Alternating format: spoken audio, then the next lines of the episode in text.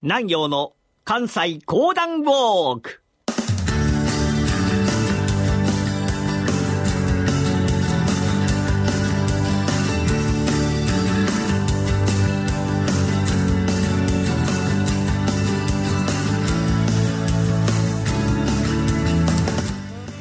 南陽の関西講談ウォーク。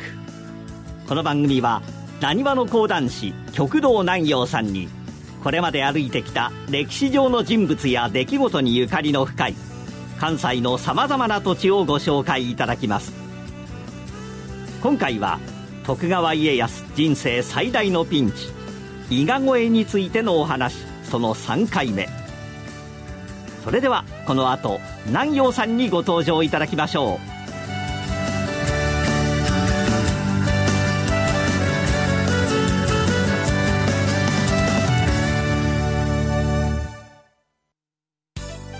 は薬剤師ライフ毎日をハッピーにパーソナリティの久保恵子ですこの番組では薬剤師のライフスタイルキャリアアップをテーマに薬剤師の皆さんを応援していきます毎週火曜日夜8時10分薬剤師ライフぜひ聞いてくださいおはようございます講談師の極道南陽です講談は江戸時代に大流行りをいたしましたもちろんお客様の目の前でお話をさせていただいたわけでございますが、明治時代になりますと、印刷技術というのが外国から入ってまいりまして、まあ、その印刷技術、最初は学術書を印刷されてたそうでございますね。えそれが、まあ、娯楽のものも必要だということで、まだ小説家がいなかった時代。講談師が喋っておりましたお話を即記いたしまして本として出版いたしました。その中にも徳川家康多く語られてございます。さて、先週お話しいたしましたのは、草地の私をなんとか渡り切ったというところまででございましたが、今週はその続きです。いよいよ徳川家康一行伊賀へと入って参りました。明智光秀の追っ手は、さらに、さらに増えてくる。家康様、半蔵が家康の前へとやってくる。どうした、半蔵？は、間もなく、伊賀に入ります。しかし、我がふるさととは言いながら、伊賀は信長様により攻められた地、信長様の盟友家康様の命を狙う輩もいるかもしれませぬ。また、忍びというものは、裏切るのも一つの術でございます。できるだけの手は打ちましたが、一体どこまで信用していいものやら。うん。半蔵愛わかった。しかし半蔵、その方、裏切るつもりはあるのか？あめっそうもございませぬ。私は、この命、尽きるまで上様にお供する覚悟はできております。ん？ならば安心じゃ。今のわしを生かすも殺すも、その方次第じゃ。その方の好きにいたせ。は、はは必ず、必ず岡崎城までお届けいたしますら。半蔵は頭を下げたのでございます。服部半蔵、改めて仲間の忍びを集めた。その方たち分かっておるな。確かに忍びというものは裏切るのも一つの術じゃ。しかしながら、この度、もし裏切ったならば、その方たちを迷わず切る。しかしな、わしは、その方たちを切りとうない。その方たちを信じておる。どうか、どうか、このわしを助けてくれ。このわしを男にしてくれ。服部半蔵、棟梁自らが頭を下げたんです。周りの者たちが、棟梁、頭を上げておくれやす。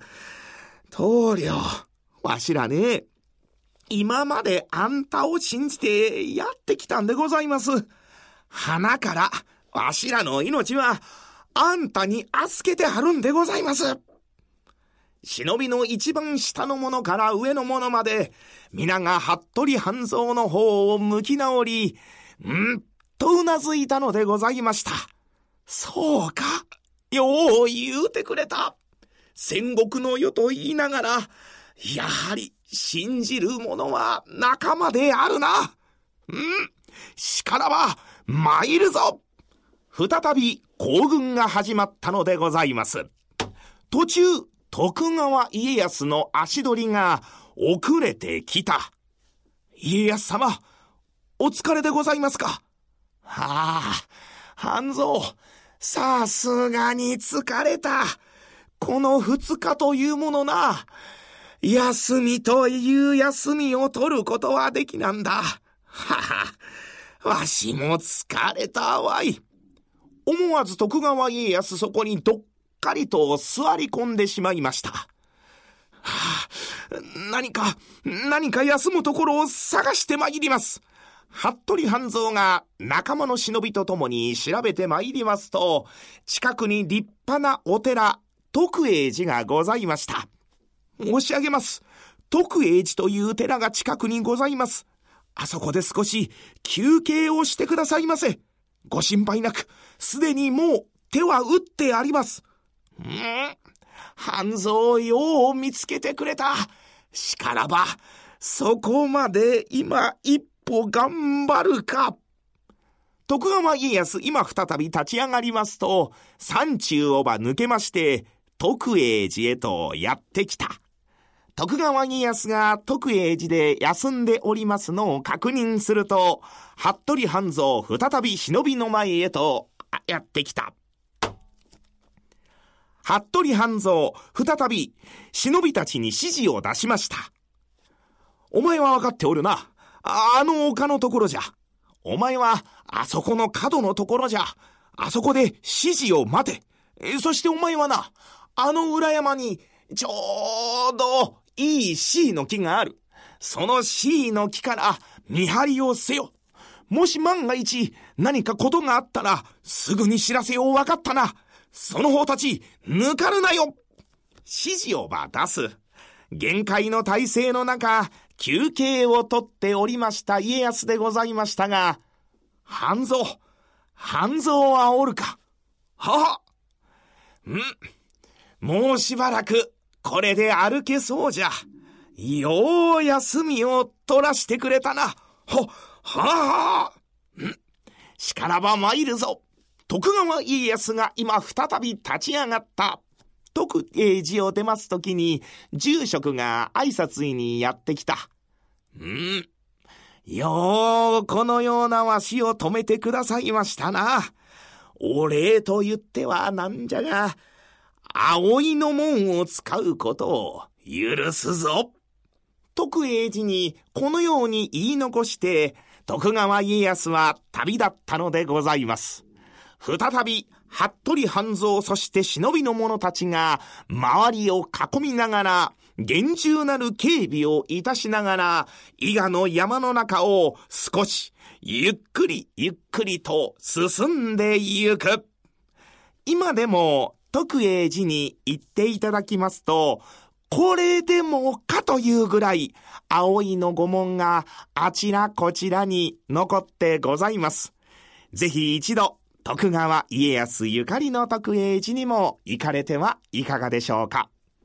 南陽の関西講談ウォーク。今週は徳永寺にまつわるお話をさせていただきました。ありがとうございました。水曜日夜のトレード番組の決定版北野誠の FX やったるでは毎回業界を代表するアナリストやトレーダーを招いて FX トレードの参考になる情報をいっぱいでお送りしています毎週水曜夜10時半からは北野誠の FX やったるで。番組はユーストリームでも配信中。今回南陽さんがウォークした徳永寺は現在も三重県伊賀市柘植に残る阿弥陀如来をご本尊にいただく由緒ある浄土宗のお寺です。家康の伊賀越えの道のりは現在の大阪府堺市から愛知県の岡崎まで200キロを超える長距離に及びました。現在のような効率の良い交通手段はもちろんなかった時代。江戸時代のように国と国を結ぶ街道が整備される前のことでした。さらに家康一行は命の危険も抱えながら身を隠しながらの移動ですからその疲労感たるや我々の想像を超えるものがあったことでしょう。徳川家康の一行は伊賀越えの途中そんな苦労に満ちた旅の疲れを取るために徳永寺に宿泊したと言われています。その際家康は住職が振る舞ったお茶を大層気に入ったそうです。また一行が宿泊した夜家康警護のため地元の侍が不眠の警護に当たったと言われます。家康はその行為に痛く感激し後に礼として徳永寺に田畑や山林を与えさらに屋根の鬼瓦に葵の門を使用することを許しました。伊賀越えのルートにはさまざまな説がありますが現在の住職のお話によりますとどのルートを通ったとしてもこの徳永寺は必ず通ることになるのだということです。それだけ伊賀越えには重要な場所でありそして現在家康の伊賀越えを語るのに欠かせない史跡となっています。創建から400数十年に及ぶ長い歴史を誇る徳永寺ですが創建当時のことは詳しくは分かっていません。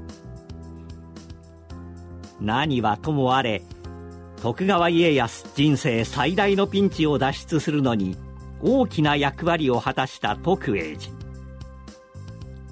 その名前については徳川が永遠に栄えることを願って徳永寺と名付けられたとも伝えられています。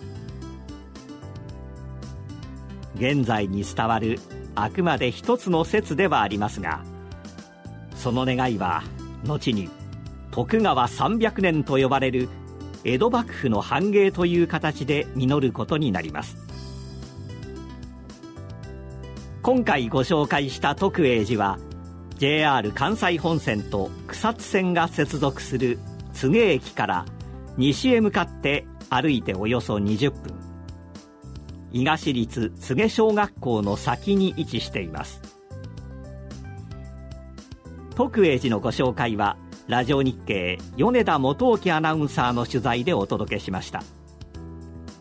取材内容は番組ホームページで写真を交えてご紹介しています。どうぞご覧ください。南陽の関西講談ウォーク。来週も家康の伊賀越えについてのお話です。どうぞお楽しみに。